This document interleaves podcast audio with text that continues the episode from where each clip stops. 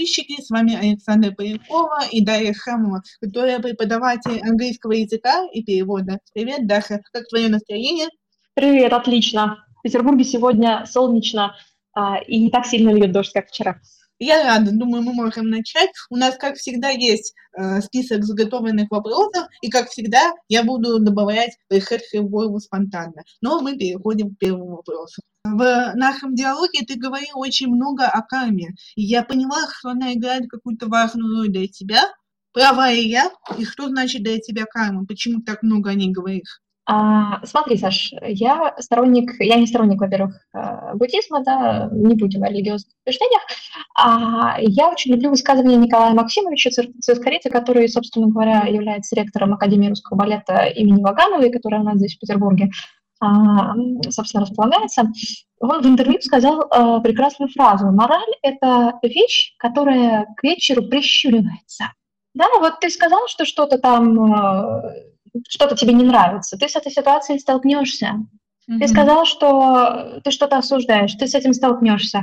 Да, и вот вроде бы как бы, когда э, с утра ты на это смотришь, господи, никогда не хочу, не буду, не надо, и вообще никогда в моей жизни такого не будет, а к вечеру, да, mm-hmm. вот прожив все события этого дня, ты вполне сказать, что ну, что-то мне придется быть не сильно критичным в своих убеждениях. Да, например, ты говоришь о том, что ну, я никогда не буду замуж за... за военного. Ага. И моментально вот это, вот это происходит. Причем ну, сразу ты никогда не понимаешь, что вот тебя именно здесь, собственно говоря, под, вот прям вот поймали. Про это я всегда говорю, потому что я стараюсь не быть критичной в суждениях, что ну никогда, да.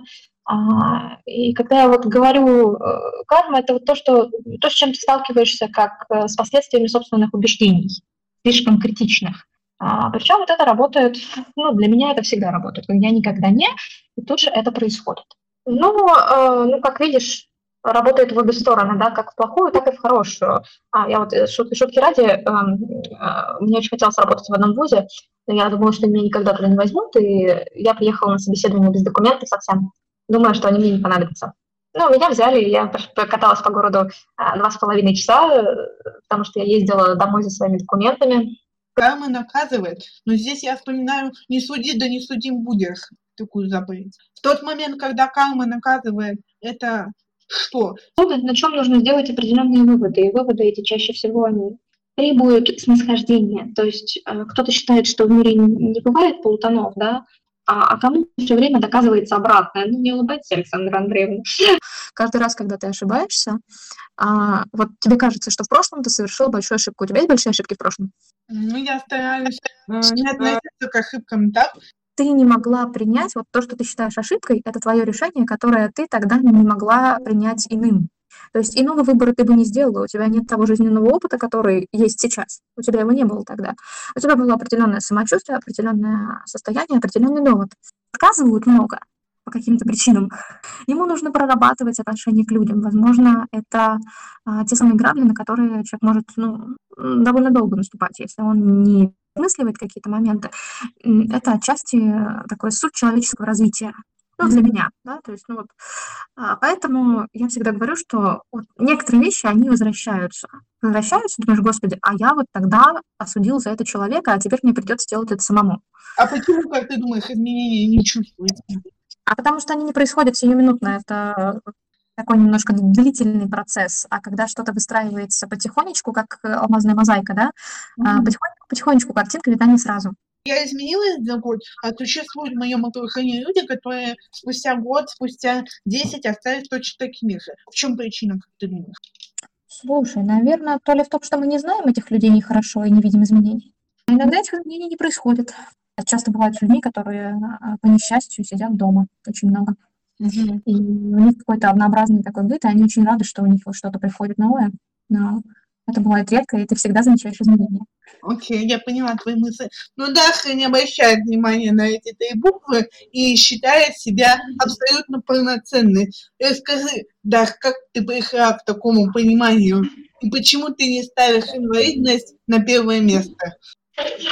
Интересный вопрос. Почему не ставлю? Потому что физическое состояние человека не определяет его компетенции, профессиональных, в частности, да, не личностных качеств, да, во многом не определяет. Поэтому Ну, это данность, которая не слишком влияет на мою жизнь, поэтому, собственно... Я, кстати, не готовилась к интервью, Александра, вы меня простите, конечно. Это импровизация! Да, ну, просто потому что никогда это не, не определяло мою жизнь, более того, а, наверное, в какой-то степени помогает быть более усидчивым, более да, сосредоточенным на чем-то. Да? Вот. На данный момент это так. Угу. За кадром ты рассказала мне очень много различных вещей, и мы обсудили, что э, мы хотим сегодня внести более социальную вот, э, проблематику инвалидности. А если говорить об этой проблеме, то какие социальные аспекты в инвалидности ты бы выделила? Социальные аспекты, ну, мне бы очень хотелось говорить о доступности информации, о том, что должен процветать и развиваться ясный язык, э, да, простой язык, это два разных.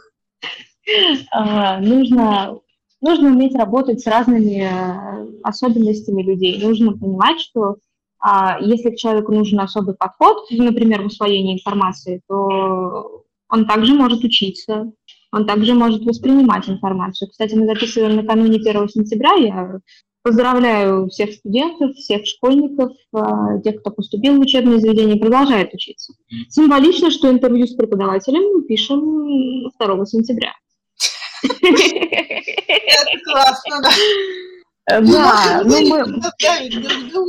С новым учебным годом, да? Да, с Новым годом, коллеги. Ага. С Новым годом. Счастья, здоровья, удачи. В общем говоря, да, это вопрос доступности информации прежде всего, это вопрос доступности да, среды учебной, потому что аудитория на пятом этаже – это прекрасно, великолепно. А когда Саша рассказала мне историю про то, как она поступила в вышку и о чем она просила университет, да, я поняла, что вузы идут навстречу инклюзии. Это очень здорово. Угу. Конечно, огромное спасибо Высшей за то, что да, это Высшая школа экономики Москва. Большое спасибо за то, что а, вы вовлекаетесь в вопросы инклюзии. Момент, когда просто а, финансово не каждый университет а, может да, предоставить возможность а, а, официально, то есть из университета, не с личных девайсов преподавателя, не с там еще каких-то а, вещей, которые приносят в университет преподаватель. Он купил их за свои деньги, да, а просто прийти в аудиторию и позвонить тебе по скайпу, причем в любую, ну, или в большую часть аудитории. Mm-hmm. Вот. А, и, кстати, бывало, есть... что преподаватели мне звонили со своих ПК, но это было уже какое-то скорее исключение из правила. Так-то э, в аудиториях обычно стоит проектор, то есть меня все компьютеры. Да, да, да, да, да. То есть, если у нас есть такие аудитории, конечно, да, но вряд ли этого будет достаточно для а, полноценного учебного процесса. Да, твои пять пар условных, которые у тебя там в день по расписанию. Mm-hmm. Вряд ли, потому что есть еще другие дисциплины, которые требуют компьютеров, да, это... во многих вузах это сложно реализуемо. Касается других проблем, например, простого и ясного языка, это... ведутся разработки у нас в Петербурге, в Рогополине и Герцена, насколько мне известно, да, коллеги, здравствуйте, если вдруг кто-то посмотрит, а, да, разработки по, собственно говоря, вопросам простого и ясного языка. А то что это, зачем это и так далее, и так далее. Но э, в профессиональном мире у нас бытует э, стереотип о том, что это только для больных. Что вот это только для больных. На самом деле, ну, это для каждого из нас, потому что простой и ясный язык предполагает упрощенную подачу информации в сравнении с э, обычной. Он нужен людям, которые, э, ну, скажем, в возрасте. Споры о том, что если написать на простом и ясном языке, например, А роман Достоевского, то Достоевский потеряет свой шарм и больше не будет считаться классической литературой. И если ты прочитал Достоевского в упрощенном варианте, то ты не прочитал Достоевского. А если бы не было адаптированной версии, для нас это произведение так и осталось бы неизведанным, потому что уровень, к сожалению, не позволяет. Да, а учитывая, что литература субъективна, мы лишаем человека основного, мы лишаем человека способа размышлять на его языке, да, мы, решаем, мы лишаем его того, что он может понимать для себя какие-то смыслы, развиваться духовно, настолько, насколько это ему доступно. Мы всегда помним про реабилитацию физического состояния, про то, что человек не может передвигаться, да, как-то активно, но забываем про то, что у него есть, есть или бывают сопутствующие нарушения. Поэтому э, субтитры на родном языке, сделанные с учетом, да, всех ГОСТов, э, ГОСТов для субтитров слабослышащих, собственно говоря, тоже помогут воспринимать информацию человеку. Mm-hmm. Потому что мы понимаем, что когда в когнитивном развитии не участвует один из компонентов, да, например, речь или письмо, да, то мы э, рискуем немножко развитие затормозить. Ровным счетом. Меня радует, что у нас появляются технологии распознавания речи, аудиосообщения. Да, ну, а, есть сервисы, где аудиосообщения расшифрованы, это более удобно. Mm-hmm. Вот. а, что позволяет, в принципе, достаточно бодро коммуницировать, если ты а, не можешь набирать пальцами на клавиатуре быстро, а, достаточно быстро, чтобы вести диалог. Ты знаешь, сколько стоят некоторые устройства для слепых? Например, распознаватель цвета. Mm-hmm. Да, там прямо сумма, я скажу, большая. Да, расходные материалы для брайля, для письма. Да. А что касается ДЦП, что бы еще хотелось изобрести, но оно есть, конечно, да, это одежда. Вот мы с тобой говорили а, буквально перед интервью, я тебя спрашивала, да, о том, что а в быту вот как, да? Потому что я, я не имею такой степени двигательных ограничений, я могу только задавать вопросы, потому что передо мной многое не стоит. А, меня не видно, но нет, не стоит. А, я думаю, что открытым вопросом остается одежда. Открытым вопросом остается одежда, либо дополнительные какие-то вещи, которые позволят тебе, ну, с длинными волосами, я скажу, может быть, заплести волосы. Какой-то выплетатель, да, типа. Так, какой-то девайс, но не, не то, чтобы это было маркетинговое, а чтобы это было сделано для, вот, с учетом медицинских, скажем так, особенностей, да. Может быть, какой-то держатель или, да, какое-то устройство, да, вот это инженерная мысль, но а, и одежда, и а, всякие сопутствующие аксессуары остаются открытыми для многих, потому что, ну, молнии на платье даже я не люблю. Пуговицы на рубашке я не люблю. Да, еще есть по-моему на дети. Секунду, секунду, секунду, секундочку, секундочку, секундочку. Я почти готова, я почти готова. Скажите, пожалуйста. Сейчас, секундочку, все. Такая же история, как с ортопедической обувью. Ну, все знают историю про ортопедическую обувь, про то, что а, она супер полезная, а еще она, извините, супер стрёмная. Ну, да, то есть она не, она не учитывает возрастную категорию, она для всех одна. Если это черные ботинки, то это черные ботинки. И все будут одинаковые черные зимние ботинки, ортопедические. Приобрести себе трость под наряд, да, какую-то яркую или какую-то там, не знаю, а, необычную. Нет, я не смогу этого сделать. Я этого сделать не смогу. Вот. А, ну, и это в какой-то момент может сказаться на самооценке человека, потому что она надела красивое платье, она надела лучшие украшения, а обувь у нее осталась ортопедической. Да, которая не смотрится совершенно. Страшные, страшные ортезы, которые используются в реабилитации, да, которые надевать совершенно нет желания. Я это не надену. Наденешь. Трей. Надо и не спорь. Они какие-то реально очень кайфовые. А, и ты рассказала так много трагичных историй, что я даже не знаю, какой начать. А, у меня задал такой вопрос. Пока мы говорили, а, мои отношения были не особо удачными. Там были разные события, а ты никогда не задумывалась, почему каждые твои отношения с ним удачные и не выглядит это. Я не буду так уж прямо вдаваться в подробности, но э, это были хорошие, классные отношения, просто они э, закончились э, тем, что произошел несчастный случай. Да, но и история, история трагичная, но она одна. Давайте, давайте не будем преувеличивать, зато я много знаю про то, как это все пережить. Ну, расскажи нам хотя бы об этом. Наверняка а, у здоровых э, слушателей подобные ситуации тоже могли быть. Саша, они могли быть у любого слушателя. Здесь не, не важно, э, есть ли у тебя что-то, да, или нет у тебя чего-то, потому что э, ты никогда не предупреждаешь, например, пьяного водителя, выскочившего на дорогу. Год назад у меня на глазах погиб мой муж. Я пытаюсь начать жить заново, свою собственную жизнь.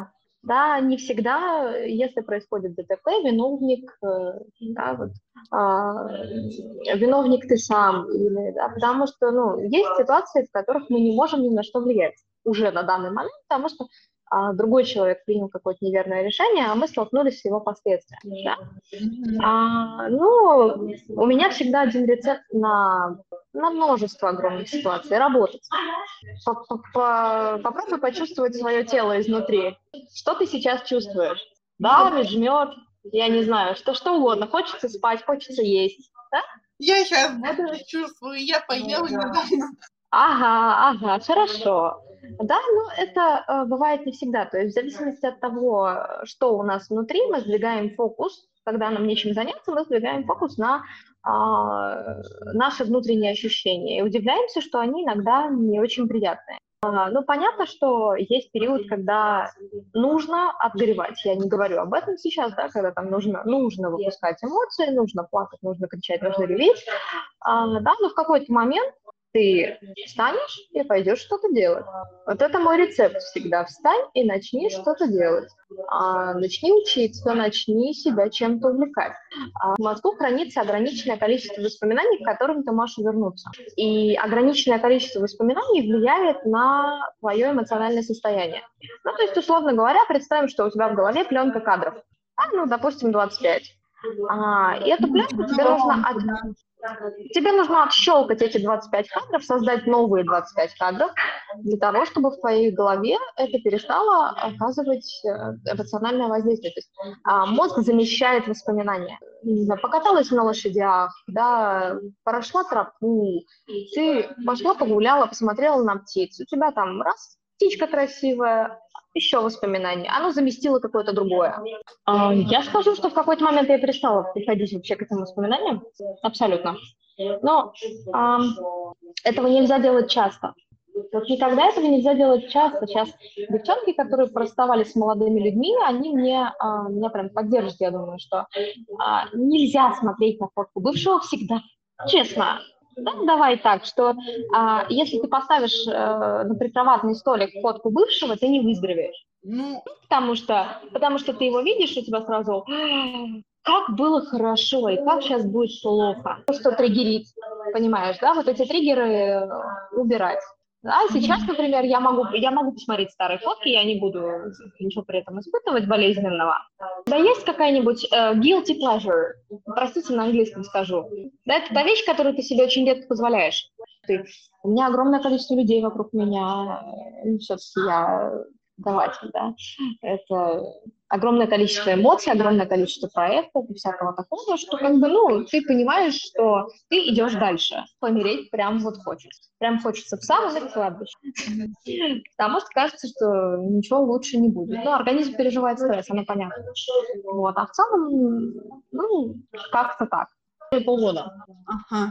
Я, я, я не знаю, много это, много, это, много это или мало, но я, в принципе, сейчас хожу на терапию периодически. Ну, то есть это, это такая штука, когда тебе нужно просто вытащить то, что у тебя накопилось, и разобрать это.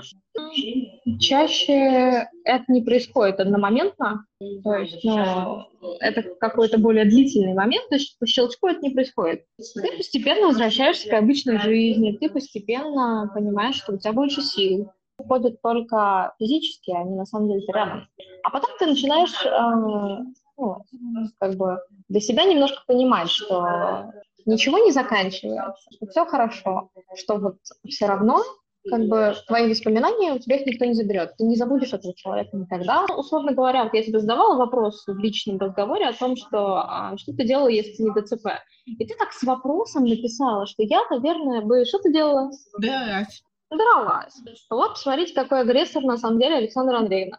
А, нет, мы не сказали, мы очень давно знакомы. Когда еще каждый нас не стал... А, да, мы, собственно говоря, общались до того момента, пока были еще не особо кем-то, а, школьниками, да, поэтому, несмотря на большую, кстати, разницу в возрасте, большая разница. Шесть лет, ну да. Шесть лет, шесть лет, целая система высшего образования, да, четыре плюс два. А, вот, поэтому, да, вот посмотрите, какая, какой агрессор, но ты же не можешь точно предполагать. На самом деле, может быть, если бы это было так, то ты бы не дралась, а тусовалась в клубах. Я, но я знаю, что я бы точно справилась, потому что у меня очень крепкая психика. У меня очень крепкая психика. Из-за чего она такая у тебя? Меня воспитывали очень здорово. Я, я не ведусь на, на абьюзы, на, на все вот это, на манипуляции. На, ну, то есть я относительно а, критически ко всему да, настроена. В хорошем смысле критически, да, то есть а, если мне что-то не нравится, я э, не делаю, да, то есть это просто способность к тому, чтобы считывать э, собственные какие-то ощущения, и поэтому Особенно. я не стану, я, я, я не стану вредить себе, mm-hmm. никогда. Ты почему, что до своих двадцати лет я пережила много трехов и в отношениях с парнями в том числе. Какой самый трех был у тебя? На свидании с французом он искал ЖЭК. Он, меня, он, он позвал меня на свидание, мы посмотрели фильм, это был Джонни Инглиш, очень смешной фильм, кстати. А, и он мне на французском пытается объяснить, что ему нужно в какое-то, в какое-то учреждение. Он тыкает в это учреждение, а в воскресенье оно не работает. Он говорит, мне срочно нужно в ЖЭК. Срочно мне нужно в ЖЭК, ты понимаешь? А он тыкает в этот ЖЭК, а он не работает. Это было очень смешно, потому что оказалось, что ему вообще в другое место надо было. Да, вот. Это история недопонимания, это история, потому что французский язык, где я, где французский. А, были знаю, то, я... где тебя побои, не тебя побои, а кого-то, ну типа, вот прям как в комедийных фильмах. Неудачное свидание прошло, типа, не знаю, там, дома был во время свидания. Нет, не было такого. Вот я как-то поразительно умею выбирать людей, поэтому трэша у меня нет. Я тебе неоднократно задала вопрос, где ты это все берешь? Потому что гладиолус. В моем возрасте я на это не натыкалась, я, я не знаю. Я скучно живу, наверное. Нет, это, это, это тоже, ну я не знаю, страшно это или мило. А, пришел молодой человек на свидание, мы, собственно говоря, поболтали, попили кофе в Старбаксе тогда еще. Тогда еще был Starbucks, петербуржцы, привет, Starbucks на Казанской... Большой вот этот вот, двухэтажный который. А, и он принес а, баллоны с краской. Я не знала об этом, у меня был бежевый тренч. Ну, я скучно одеваюсь, все на самом деле. А, видимо, видимо. И у меня был бежевый тренч, я вышла в уборную, а, что-то как там задержалась, а когда я вернулась, на стуле висел раскрашенный тренч. О, у меня была такая же точка история, только с портфелем. А что ты с ним сделала, кстати? Я, я просто попрощалась. Он сказал, что ну так лучше же, да? А этот тренч стоил бешеное количество дыр, дырок от бубликов по тем меркам. Угу. Да? Сейчас, конечно, говорят о деньгах, господи, меркантильные, да? А, ну нет, просто, просто это была хорошая вещь, которая должна была жить веками. А теперь она вещь на один сезон. Я же не могу а, да, заявить в учебное заведение в тренче, который расписан. Ладно, могу. И причем это а... не краска, а просто он, видимо, краской ну, намалевал туда, да? Ну да, видимо, он успел выйти. Мы сидели рядом с выходом. Видимо, он успел. Я не знаю, я не поняла. Мне просто позвонили в тот момент, и я вышла в уборную, говорю, вот я сейчас занята. Какие-то э, вопросы студенческие из разряда подготовки к сессии, это в бакалавриате было. Вот. Вернули мне уже вот такой раскрашенный, это забавно. Ну это как-то, я не знаю, какой-то очень детский поступок, как будто он не знает, что... Это... Да, это детский, но трэша не было, нет, ну что-то, кроме классических, классических приставал. Нет. А нет. Вот классическое приставание. Многие мужчины... Некоторых из них мы э, знаем, сказали мне, что они боятся отказа. Как ты думаешь, почему у мужчин есть такой страх? Ну, я скажу, что когда человека окружает постоянная ситуация неуспеха, то есть его везде встречает негативная реакция, он начинает ее бояться. Ну, условно говоря, тебя постоянно бьет током. Да? То есть это прям неприятная, такая физиологически неприятная реакция. Достаточное количество раз отказывали в разных сферах. Mm-hmm. Поднимите, поднимите руку, кто получал сообщение на электронную почту, мы вам перезвоним, а потом не перезванивали. Я, когда магистратуру скажу. Дети боятся наказания. То есть я разбил вазу, и я уже вот хожу на измене, хожу на измене, пока мама не придет. Mm-hmm. Потом еще трое суток, потом еще трое суток на измене, пока мне что-нибудь не скажут, пока меня не, не поругают. Естественно, маму проще изолировать. Ну, типа, если можно было а, в ЧС там ее так вот поставить за стекло и посмотреть, как она ничего тебе не сделает, а потом, а потом когда она будет добрая, уже к ней подойти и сказать: мамочка, я так, да, так, так, так скучала. Но, но, но вот эту негативную реакцию лучше поместить подальше. Да, Александра Андреевна возьмет указку и просто пару раз по рукам пройдется, да, например, а, или Александра Андреевна просто не будет разговаривать больше. Mm-hmm. Ну, тоже некоторых это пугает, что они потом там, могут, например, писать, что «Привет!» а Александра Андреевна такая: «Да, в баню». Да? Да. Что я делаю в этой ситуации? То есть, э, если у человека есть какое-то контактное лицо, я объясняю происходящее, и контактное лицо выясняет причину блокировки меня, и мне говорит: я все равно все выясню. Если контактного лица нет, то у каких-то друзей я все равно это выясню, потому что меня заблокировать не так просто. Если вы хотите заблокировать меня, вам придется заблокировать всех. Если не придешь, приду к тебе сама. Я же знаю, где живут твои друзья. Ты становишься слишком навязчивой. Саша, ты бы молчала, они закроют ВКонтакте просто. Ладно. Все ВКонтакте. Были такие случаи, да. Ну, скажи мне что-нибудь оскорбительное. Давай, оскорбили ребята. Когда мужчина хвалится чем-то самым большим и высоким, Эля, значит, маленькое у него что-то другое, Матвей. Вообще, представляешь, куда ты влепился? Ладно. Ну, на самом деле... Бывает, а, бывает. Я, любое оскорбление, ну, то есть кто-то тебе что-то скажет, а, ты можешь обидеться, а можешь просто пожалеть человека, сказать: господи, у него был такой дурацкий день. Ты просто... Есть хороший пример, по-моему, Сальма Хайек, я его когда-то в интервью приводила, что я могу на испанском назвать тебя любым грязным словом или на любом другом языке, которого ты не знаешь. Пердемоноколь! Это неправда. Оскорбления практически всегда являются неправдивыми. Ну, а, не, неправда, часто то, что мы называем неправдой, это наша призма восприятия. Ну да. Ну, понимаешь, да, что как бы... Да. Ну, это же очень, очень актуально для одного конкретного человека. То есть, ну, понятно, что а, моя призма такова, твоя такова, мой жизненный опыт таков, твой таков. И то, что mm-hmm. ты говоришь а, обо мне, это во многом там, это проекция твоих собственных а, желаний или нежеланий для меня. Кому-то это совершенно не важно. Есть люди, которые, для которых образование не является ценностью. Ну, по крайней мере, вузовское образование, да. Ну, отчислят меня и отчислят. Ну, не сдам и не сдам, да. Я в какой-то момент я понимаю эту историю, это история про ценность, потому что, ну, признайся, у тебя была когда-нибудь бессонная ночь, когда ты всю ночь готовилась к какому-то предмету, перед экзаменом, например? ГОСы. ГОСы, хорошо, ГОСы.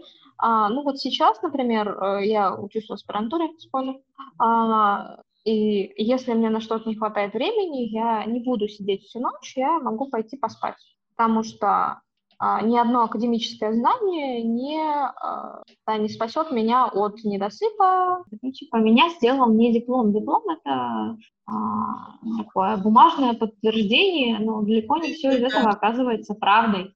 Угу. Ну, вот, кстати, смотри, ты же переводчик, а сейчас препод. Почему ты, допустим, не осталась в переводе, а стала преподом? Ну, во-первых, потому что мне есть что передать студентам, да. А, я, конечно, не единственный как бы, такой а, вообще в общем и целом человек, который знает об аудиовизуальном переводе в Питере, например, но а, я один из тех, кто пришел, создал свой курс в университете, да, реализует это все на правах дисциплины университетской. А, и вот я могу. Я очень рада, если там на, на, на это видео отзовутся коллеги и скажут, я вот тоже, да, я там тоже. Потому что кадров не хватает именно на этот аспект. Тут еще, кстати, пандемия сыграла роль, потому что я устроилась в вуз, а мы сели, я устроилась в январе, а мы сели в марте двадцатого года, естественно. Mm-hmm. А, и в тот момент очень стали заказчики уходить, говорить, что ну, либо мы закрываемся, потому что затяжной отпуск повлиял на финансовое состояние компании, а, да, либо там еще что-то происходило, то есть кого-то отправляли, там, ну, сокращали штаты там, и так далее, и тому подобное, то есть ну, резко сократился доход. Спорим? Ну, то есть, методом подработки? Нет, я ушла на основную работу, я потом работала какое-то время только преподавателем, потом преподавателем и переводчиком. Ну, а, просто сейчас такой мир, ты же понимаешь, что чем больше ты знаешь, тем лучше. Чем больше ты умеешь, тем лучше. Угу. Да? У То есть, а, ну, который... Как у переводчиков это бывает? Да, это универсальность. Как у переводчиков это бывает? Что ты приходишь, а, общего перевода недостаточно. Тебе нужно иметь какую-то область. Часто эту область нужно подтверждать вторым высшим. В основной квалификации ты можешь переквалифицироваться. Это будет меньше по времени, чем бакалавриат. Слушай, я сейчас вспомнила такой аспект, что примерно десять лет назад, может, чуть больше, когда я последний раз тебя видела, ты, да, на Майту. И говорил мне о том, что это путешествие сильно тебя изменило, а с тех пор э, с путешествием на Майту сильно изменилось. Ну, это, это меняет взгляд на мир, потому что я определенно более профессиональная и более сдержанная. Я почему тебе даю советы иногда, да, опять же, в личных беседах, про организацию, про взаимодействие, потому что десять лет опыта я не могу никуда закопать. Профессиональный мир, он всегда влияет. Влияет хорошо, вот. Потому что как переводчик у меня просто, я имею железную выдержку. Говорила про обвалившийся потолок? Говорила. Да, на работе, когда я переводила, вкусно. Сзади обвалился потолок. Кусок бетона. Я даже не повернулась. Просто мне все пофиг. А, конечно, десять лет назад бы, когда мы с тобой виделись, я бы... А, господи, кусок потолка. И он бы забрал все мое внимание. Потому что а, кусок бетона мы такой большой никогда не видели. Работа, она тебя немножко старит. Ну, взрослит, но я не люблю вот это слово, да? Она делает тебя более взрослым в отношении... Ты говорила, сколько у тебя психологический возраст? Сейчас тридцать шесть, вот вчера измерила. тридцать шесть, ты молодая, я сорок пять. Фактически это все тоже зависит от жизненного опыта, от того, что ты вынужден, там, да, или ты хочешь общаться, с, воспитывать людей немножко, да, что-то им давать, что-то им доносить и так далее, и так далее, потому что они выходят, они должны становиться профессионалами. То есть с момента, с момента, когда мне было семнадцать лет, изменения кардинальные не в плане компетенции, а просто в плане характера. Ну, наверное, это возраст, потому что в двадцать три я немножко вот, опять же, возвращаясь к личным беседам, я тебе говорю, а я перестала общаться с незнакомцами. Потому что мне говорят, а я не могу, mm-hmm. а, я, а я могу. Теперь я могу, то есть какие-то вещи... У меня тоже раньше было много друзей, каких-то странных контактов. Не настолько странных, как у тебя. Похоже на тебя двадцатитрёхлетний. Ты серьезнее. Ага. Вот, то есть я сразу, сразу после магистратуры я радостно пошла преподавать. Портфолио включал в себя опыт работы. Угу. Ну, а у тебя его нет.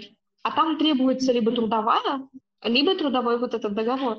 Ну, то есть э, не совсем рационально после шести лет высшего образования выходить не поработать.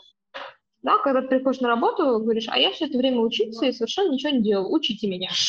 И это часто происходит, мы это все понимаем. Но, на мой взгляд, тогда, вот в тот момент, да, это а, было... мне было вообще... Это было... Ну, мне хотелось это исправить, вообще говоря. Мне хотелось набирать какой-то рабочий опыт. А там не докажешь без трудовой, что ты вообще-то молодец. Ты много лет вкалывал на фрилансе. Не, не докажешь. Вот. А что делать? Что делать? Заводить трудовую, копить стаж. Кто там ты фиксировал? Если... Ну, труд, трудовая книжка, у меня первая запись преподаватель. Существуют люди, которые пишут мне гневные комментарии, когда я не соглашаюсь с мнением о том, что э, на собеседование достаточно просто пойти, и тебя возьмут на работу. Не надо проходить собеседование, это просто пойди, и возьмите. И видят промежуточных этапов. Как научиться их видеть? И что позволяет научиться? Что позволяет? Ходите на собеседование. Ходите на собеседование, пройдите пятьдесят штук. Любых разных пройдите, посмотрите на работодателей. А потом станет понятно, что со многими людьми вы не хотите работать, даже если вас возьмут. Да. Вас никто в вышку не будет запихивать силой. Ну, фактически, нет, можно, конечно. Можно, конечно, пару человек под ручки беленькие привести а, и заставить документы отдать. Но это же непродуктивно, да? Вот. Поэтому а, вы ищете те вакансии, которые позволяют вам работать без особых специальных знаний. А еще такой вопрос. Мы говорили здесь с тобой в диалоге, и гости говорили о том, что они не повзрослеют. Даже есть такое интервью, где парень прям отчеты его сказал. На самом деле у меня, как я вот представляю свое сознание, у меня где-то, наверное, ну, шестнадцать, так, восемнадцать, может. Ему вроде двадцать семь, а он ощущает себя на шестнадцать. Он борется с этой проблемой, он молодец. А почему люди с ДЦП не взрослеют? Из-за недостатка коммуникации? А, Саш, вот здесь мне сложно сказать, потому что я прошла все этапы от А до Я, я училась с первого класса в школе, а, я пошла в университет учиться очно, от жизни в общаге до ну, просто самой обычной работы. У меня самая обычная работа человеческая, поэтому почему люди не взрослеют, я не знаю. Возможно, им не хватает вот этого самого обычного жизненного опыта. Угу. Ну, я не знаю, влюбиться. А, устроиться на работу. Но они не да. влюбляются, потому что детям не сложно. А... Так, ну вот именно, то есть на- надо думать, какие детские этапы человек не прошел. Когда ты не подарил да. кому-то там какое-то сердечечко, и тебе не разбили mm-hmm. сердечечко, почему это ну типа да.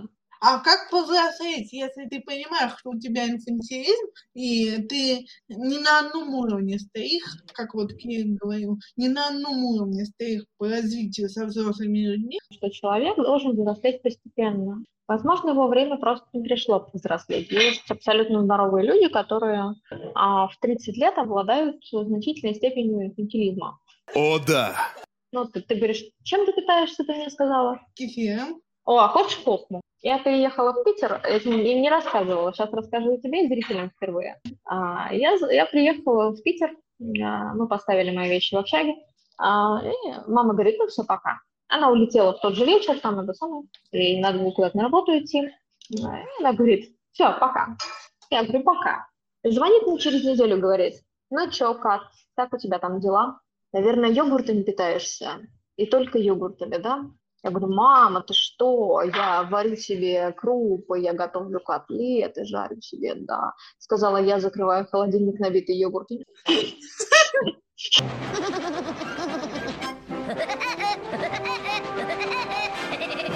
Абсолютно угадала в том плане, что ну ты будешь сто процентов йогуртами питаться. Я говорю, мама, нет, ты что? Хотела ее разочаровывать, почему, но вы это? Нет, господи, просто шутка. Я и сейчас не люблю готовить. Я и сейчас с удовольствием буду питаться йогуртами. Блин, проще этого нет ничего, и они по вкусу. Это тебе дохрап какой-то, молочные продукты. Ну да, то есть это была шутка, которая меня просчитала. Но мы все понимали, что это так абсолютно, потому что, ну, честно, я не фанат готовки до сих пор. Мой максимум – это перекусы какие-то между, между работой, да, между парами. Вот, и, и все, и дома кофе попить. Я же говорила, что мой единственный приобретение – это кофе из автомата на кафедре. Так этот автомат уехал. То есть, ну, этого просто хватает. Я люблю больше работать, чем есть. Вот. Да, французы нам сейчас закидают теми, я просто тоже общалась с французом. Нет, мы хорошо общались, они наступало и поесть. Вот периоды еды, он просто конкретно игнорил меня. И на вопрос, почему, он отвечал, я не могу разговаривать, когда я не поем. Да, ходим. Ну да, да, это культура еды, это очень здорово, потому что любые девайсы на столе, Они увеличивают, увеличивают процесс переваривания и уменьшают процесс насыщения. То есть за счет того, что ты не концентрируешься на еде, ты вроде что-то за Ютубом проглотил, глотала что-нибудь за Ютубом быстренько и, и потом думала, что надо бы еще поесть. Я тебя ем, я тебя пью, еда, я тебя люблю. Как хорошо, что ты моя, еда, я люблю тебя. Потому что когда мне говорят про оттенки вина, я такая, типа, м-м, прикольно. Ну, типа, например, вот это вино отдает шоколаду. Я такая, м-м, а где? Надобности, мы говорили о взрослости, да, о взрослении вообще, в принципе, с тобой, а, возвращаясь. Надобности у тебя не возникнет желания расти. То есть, условно говоря, я к чему просила, остаешься ли ты дома? Ты дома одна что делаешь? Работаю, пары слушаю.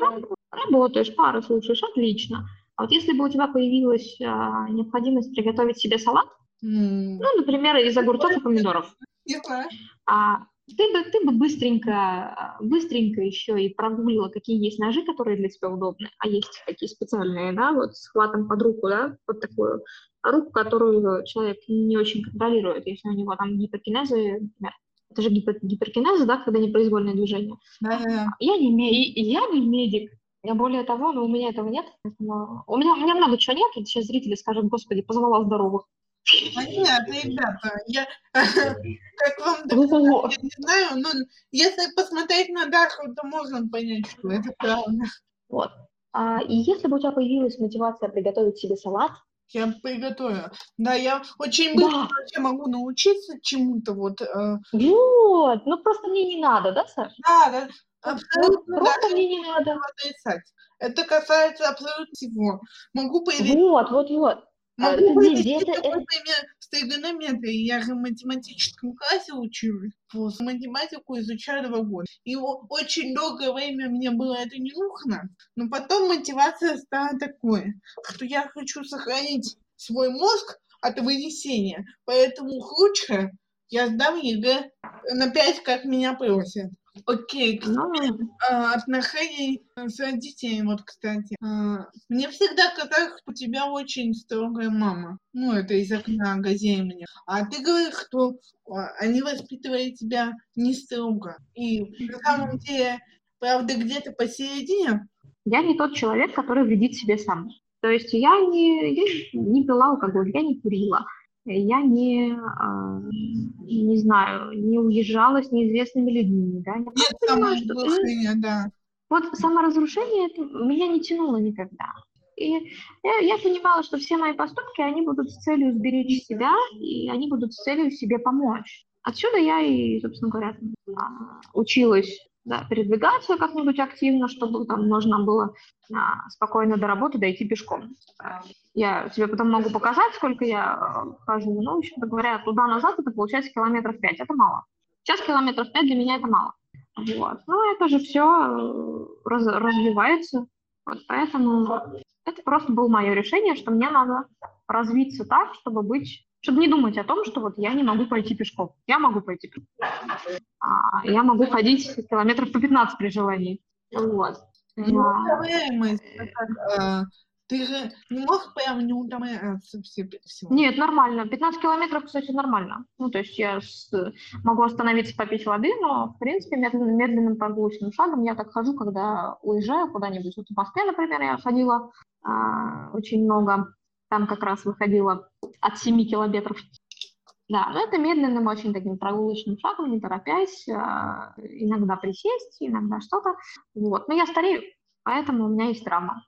Ну, в смысле, у меня есть сустав, который разрушается. Вот. Кстати, ребята, следите за суставами, кто имеет да, какие-то, скажем так, не слишком ровные позвоночники.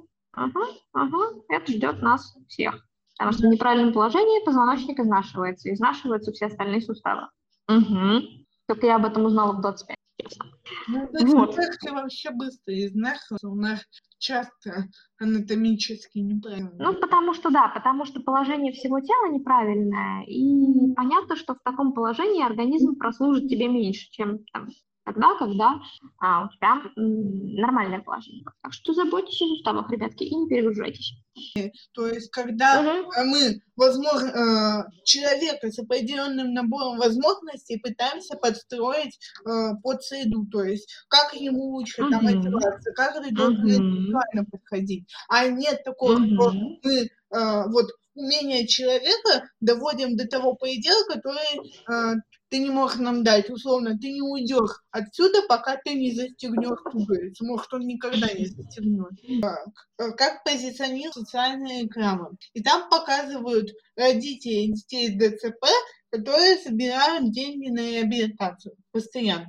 Ребенок прошел курс реабилитации, они заплатили там фонды за это, они тут же снова идут обращаться в фонд, чтобы проплачивать другой курс. И ребенок, получается, не отдохнул. Они говорят, что если ты сейчас перестанешь заниматься, у тебя весь прогресс сойдет на нет, и поэтому ты должен на реабилитации всю жизнь посвятить. Я думаю, все mm-hmm. подходили, типа...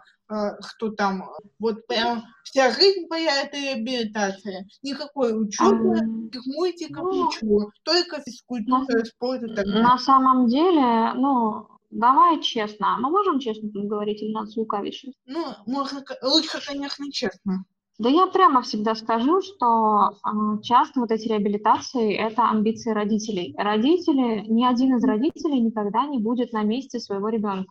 Он не поймет, что такое «не одеться». Через вот, это вот, ч, ч, через вот это вот «не одеться» никогда не пройдет сам родитель, будет проходить ребенок. А родитель – это здоровый человек, который, естественно, хочет, чтобы а, да, его ребенок тоже был здоров.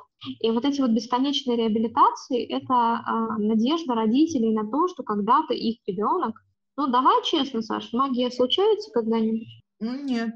Нет. Могут быть вот украшения, они ходят полные украшения. Смотри, то есть я могу, ну, извини, я приведу на тебе пример, можно? Uh-huh. Я могу э, просить тебя носить рубашки с пуговицами, и ты будешь мучиться каждое утро, а я буду надеяться, что я когда-нибудь буду... ты очень, когда-нибудь ты очень быстро их застегнешь и без стресса пойдешь на работу или там куда-нибудь, да, uh-huh. до свидания. Я могу не покупать тебе платье, которое тебе просто надеть. Да. Я могу сидеть, я могу сидеть и ждать того, что когда-нибудь ты магическим образом застегнешь одну пуговицу в час, например, да, или там сделаешь то, что тебе, ну, тебе не надо застегивать одну пуговицу в час. Ты понимаешь, что тебе легче просто, я не знаю, хомячков на, на замке. Да. На, зам, на замке или платье, или клепки. Я клепки, кстати, больше люблю. Пуговицы нет, вот да, мне даже, даже, да. Да, да, даже мне, почему я на пуговицах привожу еще пример, даже мне вот пуговицы маленькие очень мерзко застегивать. Я а, хоть ну, и играю на... маленькие, вот именно, да. Я, я хоть и играю на гитаре, ну, то есть у меня развитая моторика рук, я могу сидеть, побренчать на гитаре, попеть песни, но, ну... Это я к тому, что струны, да, если кто-то не понимает, почему гитара, струны надо перебирать, для этого нужно иметь четкую координацию рук. Я играю, я играю с одиннадцати лет, вот. А, ну, типа, а я могу ничего тебе этого не дать, я могу заставить тебя застегивать пуговицу. В итоге ты будешь психо... в итоге ты будешь психованная, в итоге у тебя испортятся отношения с родителями, вероятно, потому что, в смысле, ты пуговицу застегивать не умеешь? Эй, алло. Да-да-да. Все умеют, а ты нет. Да. Да, ну, как бы, и вот эта вот магия реабилитации, она в надежде родителей. Да, да, да, да, даже если он, вот у ребенка есть такая история, он считывает настроение мамы. То есть если у мамы все ок, она говорит: «Сашка, сейчас бахнем с тобой двадцать километров пешком». Сашка такая: «Вау, какая прелесть, супер, с мамой двадцать километров». Да? Ну, а, ну я, я шутку, конечно, да, да, то есть если там... Ну, а если, да, например, да. там, если тебе страшно что-то сделать, что тебе было страшно сделать? Где-то? Когда-нибудь. Ну, не знаю. А, ну, пусть будет, мне было страшно умереть после ЕГЭ. Ну, например, там ЕГЭ, и мама подходит и говорит: «Саш, да ладно тебе, ну это же ЕГЭ, ну что ты, у тебя все получится. Ты классная, умная девчонка, ну давай».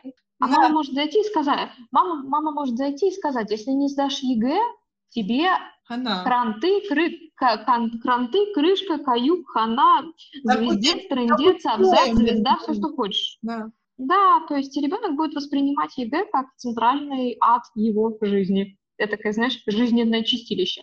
На самом деле, ну, типа, от отношения все зависит. Возвращаемся к строгости родителей. Моя мама была не строгой совершенно. Она всегда говорила о том, что что у тебя сегодня в школе.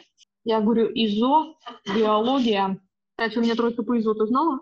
Так это невозможно. А, смеешься, потому что, а, ну, все, все срисовывали красиво, я вообще рисовать не умею. Для меня круг — это проблема. А, на самом деле, типа, мама позволяла мне не ходить в школу, потому что ИЗО, биология, а, ну, там, говорит, сколько у тебя сегодня уроков русского языка? Я говорю, всего один. Ну, ну и зачем ты туда пойдешь на ИЗО, на биологию? Тебе нужна биология? Я говорю, нет. Ну, мне нужны литература, английский, история, русский. Она говорит, ну, сиди, готовься тогда, сиди, учи английский, если ты это самое. Выспись и иди, подготовься к ЕГЭ. Ну, ну иди там с Виндзором что-нибудь порешай. Я ходила тогда, кстати, в школу Виндзор, если ты льготник. А-а-а. Тебя брали просто. Тебя брали просто вообще. Я могла в любой вуз прийти, мне, мне бы сказали, вы зачислена. Вот. Почему они так говорят? Раньше так было. Ага. А раньше, раньше так было, вплоть до тринадцатого года. То есть последний год, вот когда это было, это мой, когда я поступала. Прикол. Да, да, и это было, я, я просто себе С, я его зачеркнула. Стала одним из сильных переводчиков нашего потока. Я больше десяти лет работаю в профессии переводчика. В плане, что, ну, видишь, у меня дети выигрывают, да. Дети выигрывают конкурсы, когда двести работ, а выигрывают наши. А когда руководители кандидата наук, у тех, кто выиграл, да, видел там первое место, например, кандидат наук, угу. А рядом я, простой преп, у меня нет степени. А, но это же от того, что ты не останавливаешься никогда. Ты никогда не останавливаешься, ты просто всегда делаешь. Ну, думаю, можем двигаться к финальному слову.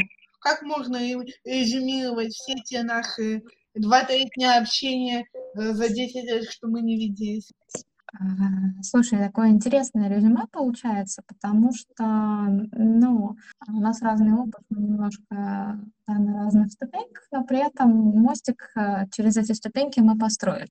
Интересно узнать, что, во-первых, наше научное поколение не потеряно, наука будет процветать, будет процветать социология, антропология, лингвистика. Это всегда очень приятно, потому что я впервые выступаю в качестве не профессионального спикера, а спикера о жизни, о психологии, о диагнозах. Ну, вот насколько я могу судить, конечно, у меня небольшой опыт.